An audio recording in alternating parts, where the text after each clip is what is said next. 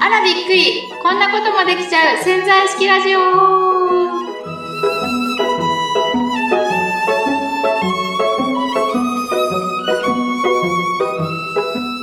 この間、はい。自転車で転んで肋骨折ったって話したと思うんですけど。うんん。あれを、どうして折ったかですね。どうしてそうなったかを辿っていくとですね、はい実は、娘の誕生日祝いに、娘に自転車を買ったっていうところに行き着くんですね。そうなんですか？そう。ん娘の自転車を買いに行ったら、うん。自転車屋さんに、いい自転車がいっぱい置いてあって、はい。自分の自転車はあるのに、自転車が欲しくなってしまって、はい。でも自分の自転車は買えないなと思って、うんあ、そしたら奥さんが最近パートに行く自転車を、僕の自転車を借りてっちゃうことが多くなってきたなっていう理屈になっていって、うん。そしたら奥さんに自転車を買えばいいじゃないかっていう強引な理由付けになり、奥さんに自転車を買ってあげた。おうはい。はい。うんそしたら、この自分の自転車が意外に整備されていなくて、ちゃんと走んないなっていうふうにはい。思っちゃったんですね。うん。あ、それならばちゃんとしようと思ってうん、チェーンの交換とかうん、整備をして、はい。自転車から戻ってきたらめちゃめちゃよく走るようになったんですよ。おうおうよかったですね。こんなに漕いだら進むの？僕の自転車って。思ってえ、あまりにも気持ちよくうん走っていたんですね。はい。その時に、走っている時にですね、前じゃなくて、その交換したチェーンとかをこうちょっと眺めちゃったんですよ。足元をですね。だから下を向いたってことです。はい。はい。はい。はい。で下を見た。はって思ったら、自分の視界に、その、歩道の、僕は車道を走ってたんで、歩道の段差が目に入って、うん。うん。あれ？やばいと思ったらもう歩道の段差に自転車がこうガーンとぶつかって、そのまま宙を舞ったという。ええことで、うん。肋骨骨折に至るんですけど、骨折じゃない日々ですね、至るんですけれども、うん。ね、ずーっと辿っていくと、あ、娘の誕生日の自転車を買いに行ったことだなーって、なるほど。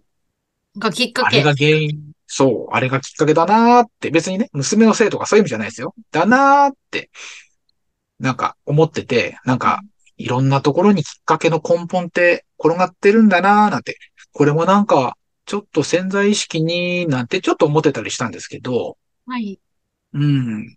まあね、その、娘の、こう、自転車玄関開けるとね、置いてある、こうん。う、。グリーンの自転車でね、あ、緑なんですか？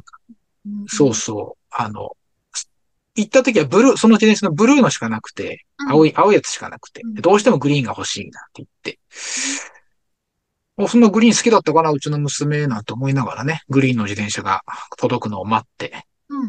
まあ、今ね、楽しくうんうん。グリーンの自転車うん乗ってますけどね。なんか、あれですかね。うちの娘もそうですせそうですけど、潜在意識的にこう、色の関係とか、うんね、この間もちょっとお話ししようかなんて話ちょっとしてたんですけども、ね、なんか、色、色、色の、こう、話を、あ、富澤さん、例えば自転車何色だったりするんですか？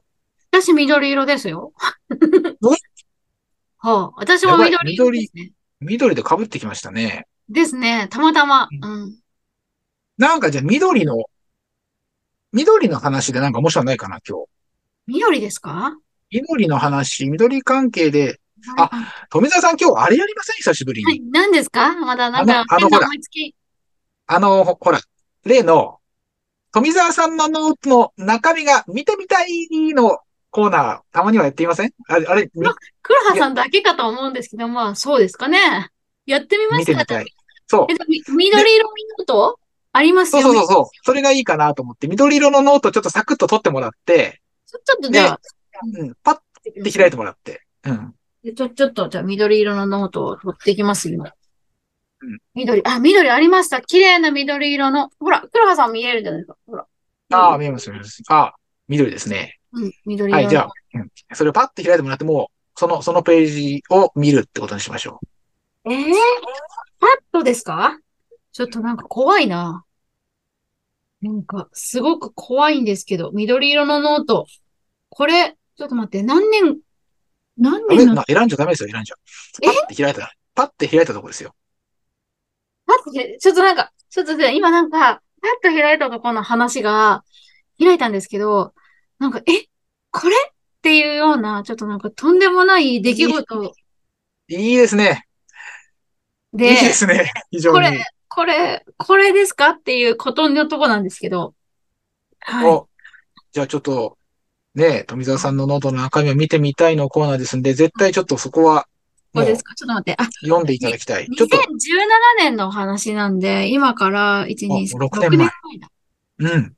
うん、6年前の10月の出来事ですね、これ。ああ、もう本当じゃあ、丸々6年前ですね。そうですね、10月の出来、はっと思ったんですけど、なんか、この頃は、まあ、母、私は母、まあ、話したことあったかな？認知症なんですね、母が。で、はいはい。今は施設に入ってるんですけど、この時はまだ施設に入ってなくって、病院に、まあ、通院してて、その、1ヶ月に1回だか、2ヶ月に1回だか。で、それ私が付き添ってたんですね。病院にはいはいはい。で、あの、朝、父が母を、あの、うちに連れてきて、それで私が一緒に行くって感じで、結構朝早くうん、父が仕事に行く前に送ってくるんで、早く来たんですけど、なんか、その、その日は、母がもうなんか病院に行きたくないって言って、なんかこの、かたくなに拒否したんですよ。で、あそういう日があるんですね。うん。そうなんです。で、一人で逃走しちゃったって書いてあるんですよ。逃走？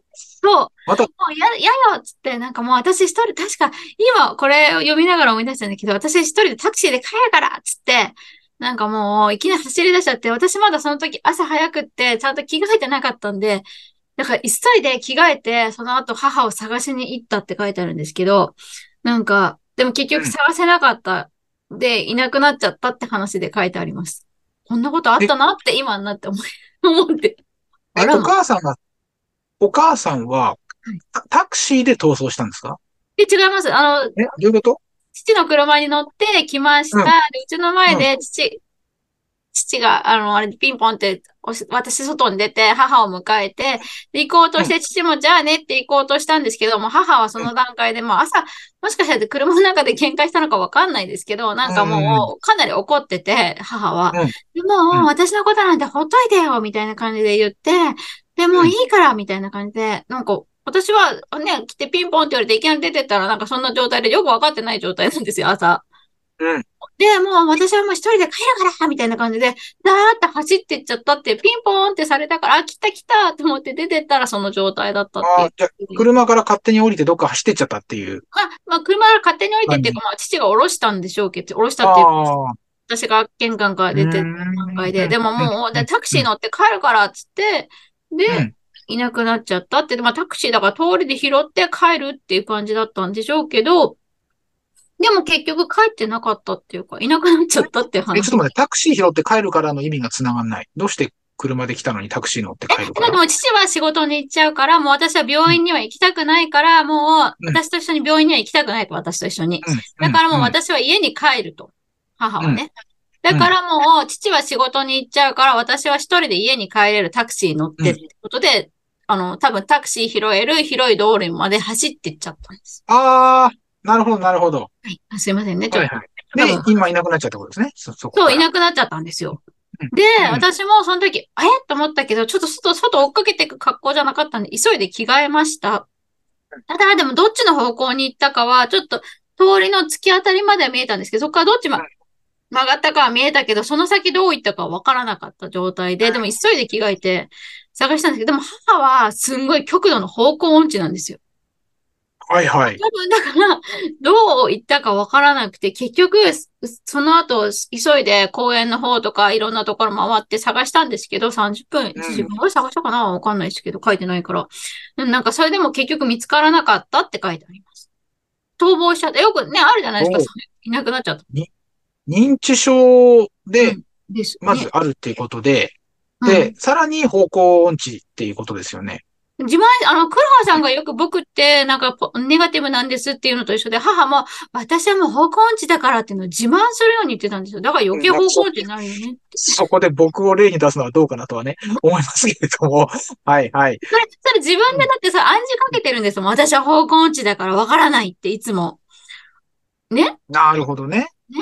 ねまあその、そういうお母さんがまあいいなくなってしまったと。。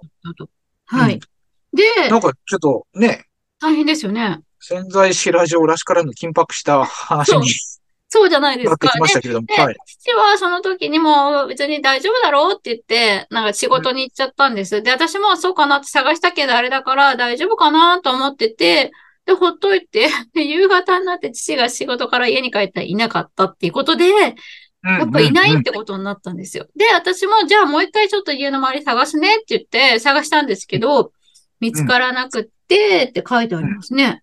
で、それでじゃあどうしたか、どうしたかっていうと、やっぱりそれで警察に届け出たんですね。はいはいはいはで、警い。いや、察、結構な。ね、はいはい。それで、もうどんどん、入れて、で、結局夜中ぐらいに、なんかね、すごいうちから、どこ、どうしてそこまで歩いてったの？っていうような、多分かなり遠くまで、遠くの離れたところで見つかって、で、なんか父が迎えに行ったら、でもおまわりさんと仲良く母はわちゃわちゃ喋ってたっていう感じだったらしいんですけど、で、見つかったって話で終わってますね。それが、と冨沢さんのそのはい、グリーンのノートに書いてある、潜在意識ノートに書いてあるという理由は、うん。その事件で何かを冨沢さんは得ているというか、そうですね。私多分、なんか、うん。なんだろう、こういう風な出来事とか起こって、なんかすごく、なんか今まで母のことをもう本当に自分のことのようになんか気にして何も手がつかなかったんですけど、私、この母が認知症になったのこととか、いろいろ、それは母が自分で選んだものだよ、みたいな感じで、自分との線引きみたいなのを散々してたんで、そうしないとなんか自分が自分のせいだみたいに思っちゃうところがあって、母が認知症になったことに対して。まあ、きっかけって何だったかっていうと、私結局、家に、あの、実家にいて、母のいろんな悩みとかを聞いてあげてたのが、私が結婚して、要は物忘れが始まったのって、私が実家から出て、なんか結婚してからだったんですね。で、はいはい。それって、要は私が母のいろんな、あの家で、まあ自営で商売とかもしてたんで、まあ母いろんなことを悩悩んでたっていうか、全部自分が我慢すればいいみたいな考え方なんで、結構言いたいこと言われて我慢しちゃってたんですね。で、そこで私は、それをじゃあ聞いてあげる役だったんですよ、結構。うんうんって言って、そうだねみたいな感じで。で、うんそれで母は、私が聞いてくれるから、それでなんとかなってたのが、私がその役を自分が結婚したことによって、しなくなっちゃったから、母はその物忘れが始まって、みたいな自分のせいだみたいにすごく思ってた時があったんですね。母がそう物忘れを始めて。で、でもこの時はもう、なんかこの、要は自分がまあ潜在意識のこととか学んだことによって、私のせいだって思ってなくて、母は母で自分でこうやって選んだんだから、なんか大丈夫、母はちゃんと見つかるからみたいな書いてあって、で、その通り見つかったんですね。なんか、うんそういう意識に変わってるよってことに気づいたページ気づいたページ。そう、なんかひ開いたら、ええー、みたいな、なんか、その、なんでしょうね。まあなんか、まだ多分この時のは、母が失踪したことについてどんな意味があるのかは気づいてないけれども、きっと後ですごい気づくんだろうね、みたいに書いてあって終わってます。気づきました？なんか気づいた記憶あります？これですか？まあ、結局、そう、この後か、なんか母が、そうで認知症のことを自分のことを責めてたって気づいて、責めるのをやめて、母は母で自分がなんか認知症になることを自分で選んだんだよね、みたいなのに変わったっていうのはありました。うん。でもこの出来事がが、。うん。うん。何だったんでしょうね。今言われても、へえ、こんなことがあったんだぐらい忘れてて、私の中で重要になってなかったのがびっくりでした。こんな大変なことがあったの。ある意味。普通覚えてません？覚えてますよね。うん。結構な事件今見て思い出したですよねんですよ。へえ、みたいな。だからそれ、なんで？みたいな。ちょっとび自分でもびっくりしました。ね。こんな大変なことがあって。それを忘れてしまうってことは、忘れてしまうというか意識の深くに行ってしまうってことは、だから潜在意識の奥底にしまわれてしまったことなんですよね、きっとね。うん、まあそうですけど、でもなんだろう、嫌な出来事とかって覚えてたりするじゃないですか、子供時代にいじめられたとか。でもそういうのともなく、これは、なんでしょうね、自分で蓋をした風にも書いてないんですよね。一応向き合ってて、うん、母は母で、みたいな感じになってて、まあ夜中帰ってきて、まあ母は、まあ元気で帰ってきたんだね、みたいに書いてある。でも、まあ、なんか、今、富崎さんの中では、ふんふんって感じだけど、冷静に考えると、それ、その対応、富田さんおかしいもんね、当時ね。うん普通だったらもう親がいなくなったらもう、大騒ぎですよね。そうですよね。うんなんか私ね、寝た覚えがあるんですよ。で、夜も見つからないで、でも私その時に母が本当にまだね、自分で人生でやり残したことがあったら、まだちゃんと見つかるから大丈夫。母がちゃんと自分で見つかるし、まだね、なんか私にもメッセージとかのね、残してくれるのかもしれないし、まだここで、何よくあるじゃないですか、たまに認知症で見つからなくて、そのまま行方不明とか。でもね、そういう風になるって思わなかったんですよ。大丈夫って思って、とりあえず寝よう夜だし、夜中普通に寝てたんです。私。で、大丈夫って、思おうと思って思ったんですかね？寝てないの。自然とないんです、それが。だって眠れたんですよ。で、眠れてて、まあそれで、翌朝だったのか、朝早くだったか、保護されたからっていうメールが来たのかな？電話が来たのかは、そこまではちょっとわかんないですけど、うん。だ寝たのを覚えてたんで、そうですよね。だから、朝連絡が来たってことは、それごらんっていう感じでしょ？ほら。そうそう、やっぱり大丈夫っていうか、なんかもう自分の中で、なんだろう、うんちょっとした余地ができたっていうか、ちゃんと見つかるからっていう確信があったんですよね。とかいう、まあ、ほら、あるじゃないですか、こういう場、なんか、なんか大丈夫みたいな、あ、うんそれがあったんですよね。だから多分潜在意識的に、大丈夫、なんかこれはちゃんと見つかるからみたいな、うん。なんか不安じゃなかったんですよね。今思った。何ですかね、この。車さんに聞いちゃったけど。なんか、僕、まあその事実として今日のお話ね、なかなか緊迫感があって面白いんですけども、潜在意識の話として考えると、こう、どういう教えというか、教え？ううんん。まあでも確かに、大丈夫って思ったらいいですよっていうのはあるかもしれないですけど、うんでも大丈夫って思えないものは大丈夫って思えないですもんね。思えない思えない。まあ、だから大丈夫って思えば大丈夫なんだよってことを証明してる事例ですかね。いや、でもそうですけど、じゃあどうやって大丈夫って思ったのって今聞かれたとしたらうん、なんかもう直感？直感ですかね。直感。直感？いや、なんかもう見つかるって思ってたんですね。私、と思って。いや、だって本当に見つかったからね。そういうのってないですか？なんか、これってって確信してるってないですか？多分直感だって多分、ね、潜在的にもう未来予知じゃないですけど、できてたんじゃないかなって思ったんですけど、黒田さんそういうのないですか？あのーなんか、十分な準備ができていた場合、うん。直感というよりも、これは間違いなくそうなるだろうっていう、もちろんそういう感覚は持つことはありますけど、あの、今回の場合、準備もクソもないじゃないですか。ねうんお。母さん急にいなくなっちゃって。で、何の確約もないうんところで大丈夫、母は帰ってくるっていう、うんそのなんか確信って、なかなか普通は持てないというか。ねそうですね。確かに今言われてみたらそうですよね。私でも確信があったんですよね。本当なんかそのノートに書いていない、なんか、うん、あ今、のなんかイメージがあるのかもしれないのかな。緑色のノートって言われて開いて、ここを開いた意味があるんだと思うんですね。ちょっとこれ考えてみようと思いました。またね、答え出てきたら、また次のか、次の回で答え出てくるかあれですけど、いや、こういう方だと思いますみたいなのがなんかあるかもしれないですね、これ。なんで確信持ってたのかって今言われてる私もなんで確信、なんで確信持ててたんだろうって思うんですで、ね。それがなぜ、ね、まあ、日記だったらわかるんですけど、潜在意識ノートですからね、それがそこに書いてあるってことは、なんか冨沢さんの中に潜在意識として、の事例として残しておくべき理由があったんでしょうね。まあ多分潜在意識ノートっていうか、私、この頃全部日々気づいたこと全部書いてましたからね。で、これは何のためなのか。ああ、あ、逆にそれを結びつけて考えてたっていう。そうそう、全部私の意識が作ってるから、もちろんこの出来事も自分の何らかの意識で、まあ、で、まだ今どんな意味があるのかわからないけど、気づいてないけど、でもなんかそのすごく大切な気づきがあるんだろうって言ってて、で、今日開いたから、多分これ未来からのなんか来るんですね、もう。多分。じゃあもしかしたら少し後に読み進めていけば書いてあるところがあるかもしれないですよね。多分、それはないっていうか、今、今日見たってことは黒羽さんとの話で、そう今重要なんだ。何か未来からなのか、今なんか引っかかってることにつながるのか、多分それで必要なんだと思うんですね、私今。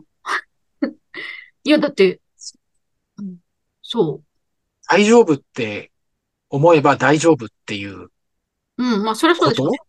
そう、見つかるそそりゃ、。そりゃそうじゃないですよ。それ、そりゃそうですよねって。それ、富澤さんはそりゃそうでしょうけど、僕は大丈夫って思ったから大丈夫ってまだ思え。あ、でもでも、探し物ってそうですよ。探し物をするときって、まあ、あの、家で何か探すときとかもそうですけど、何ないって探すと、目の前にあっても探さないんですよ。でも、これはどこかにあるはず。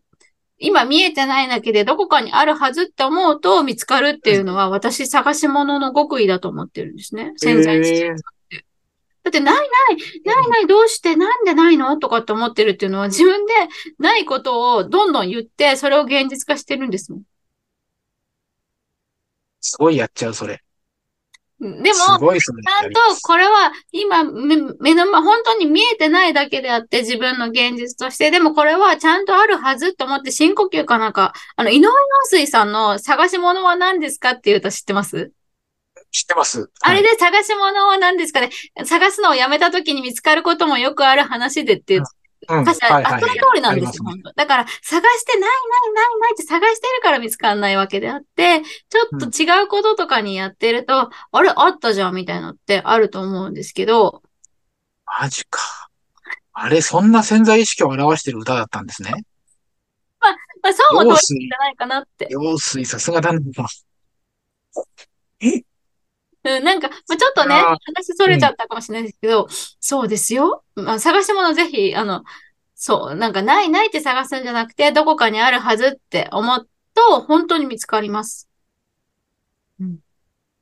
いや、だあの歌詞をね、思い浮かべながらも探し物をすればいいわけですよ。そうそうそう、だから探すのをちょっとやめた時に見つかったりすることもよくある話で、あるよ。一回ね、一回だからパッと違う方向に意識を向けて、あの、そ、意識を他に向けながら物を探すってちょっと特殊な能力が必要かもしれないですけどもイライラす。るじゃないですか。探しててないないってなんでないんだよとかってなって怒りになっちゃったりして余計見つかんないわけですよ。そうですよね。あのさっき言った、そう、大丈夫、うんちゃんとどっかにあるからっていう、もう私のそのなんか妙な自信、大丈夫見つか、母見つかるからと同じように、大丈夫、ちゃんと見つかるからって思うの見つかりますんで。これね、トレーニングかもしんない。いや、よ、よくでもほら、家出るときに鍵がなくなったり、携帯があれ、どこ行っちゃったのかなとか、もうあるんですか？そんなこと。ね、うんあるけど、まあでも、今までなんとかなってるってことは、まあなんとかなってるんでしょうね。見つかってるから。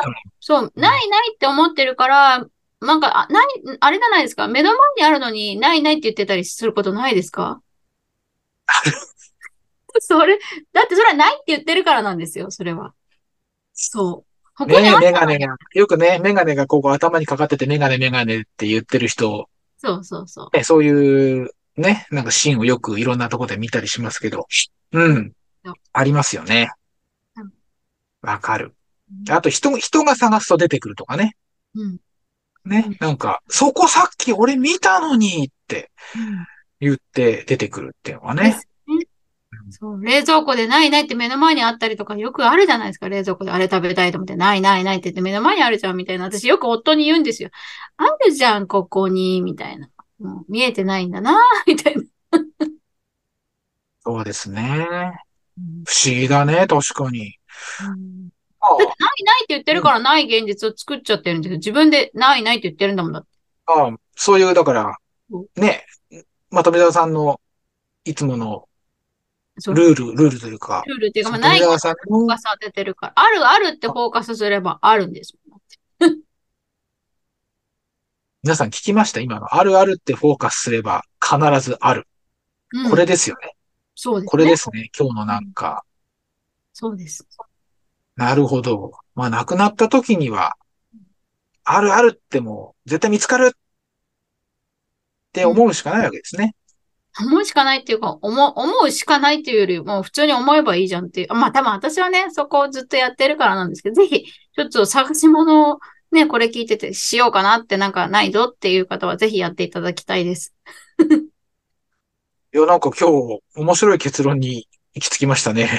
なんかね、このノート開いてから、まあ、冨沢ノートを検証してみたシリーズか、のこれ第2弾になるん。ですよね。きっと第ね。2弾、丸、そう、第2弾です。ねすごい、でもびっくりした。私、こんなこと忘れてるんだっていう。なんか、また新たな発見があったことを来週以降に報告していただければ。でもこれなんか気づいたことがね、あればまた、うんここで、ぜひシェアしねでもなんか今ね、、これ思い出したらちょっとドキドキしてきたんで、多分この時のドキドキ感ってちょっと多少はあったんだなと思いました。感覚的に、ちょっとドキドキしてました。えー、みたいな、大変だったね、みたいな。いやーなんか今日意外に真剣な話になりましたね。ね、なんか、まあ、面白いのかなわかんないけど、まあ、うんいや、でも、あの、それはそれで面白いと思いますし、良かったと思いますよ。結構ね、あの、こんな、あのーこんなこともできちゃう潜在式ラジオもあるんだなーって。ね、意外に僕ら真面目なんですよってイメージもたまにはいいんじゃないですか？はい。僕ら私じゃなくて、そうきた、一緒に一緒くた？んみたいな。そうきた。はい。まあ話もね、落ちたところで、ね、今日もそろそろお時間になりました。はいじゃあ改めましてですね、今日の富澤さんの学びの一言を今日もね、お願いさし、お願いしたいと思います。はい。え何事もあることにフォーカスしてください。な、ないことにフォーカスするのではなく。はい。あることにフォーカスすれば、必ず物はね、見つかったり、いい方向に進むというね。そうです。答えもそうです。何か解決できないと思ってることのお解決方法は必ずいいですねあると。あると。ああ、まだ気づいてないだけだよ。ちゃんとあるから、うん自分の中に。なんかすごいあなんかそれちょっといいいい言葉。いい言葉、ちょっと僕今ズキッときましたね、それ。まあままあ、ちょっと次は回、その話、話してもいいですよ。あ、ね、話してもいいですね。はい。じゃあ、今日も皆さんお時間になりました。あ、まだですね、あのー猫のお腹さん以降、お便りが来ていないので、ぜひ皆さんね、あの、次来た方は必ずお便り読まれると思いますかえ、らね。メールアドレスどこにあるか、黒原の一応紹介しといてください。あ、ぜひじゃあ、そこ富澤さんの方から。あれです。まあ、こんなこともできちゃう。潜在意識ラジオのあの宣伝のページのとこにメールアドレスあります。はい。なので、そちらから。宣伝のページわかんない。え？まあ、あれですね。Google 検索で、ね、このこんなこともできちゃう潜在意識ラジオって入れると、すぐね、ポッドキャストのページが出てきますので、これ聞いてるってことはそこ分かって聞いてらっしゃって、ると思うんですけど。ポッドキャストから検索すると出てこなかったりするのかな？あ、そうなんですね。うんちょっと私たちも、あやふやなんでまた調べておきます。そうですね。ちゃんと調べておきます。はい。曖昧です。すいません。はい。じゃあ、あの、今日もですね、あの、こんな感じで終わろうと思います。皆さんまた来週も聞いてください。ありがとうございましたありがとうございました。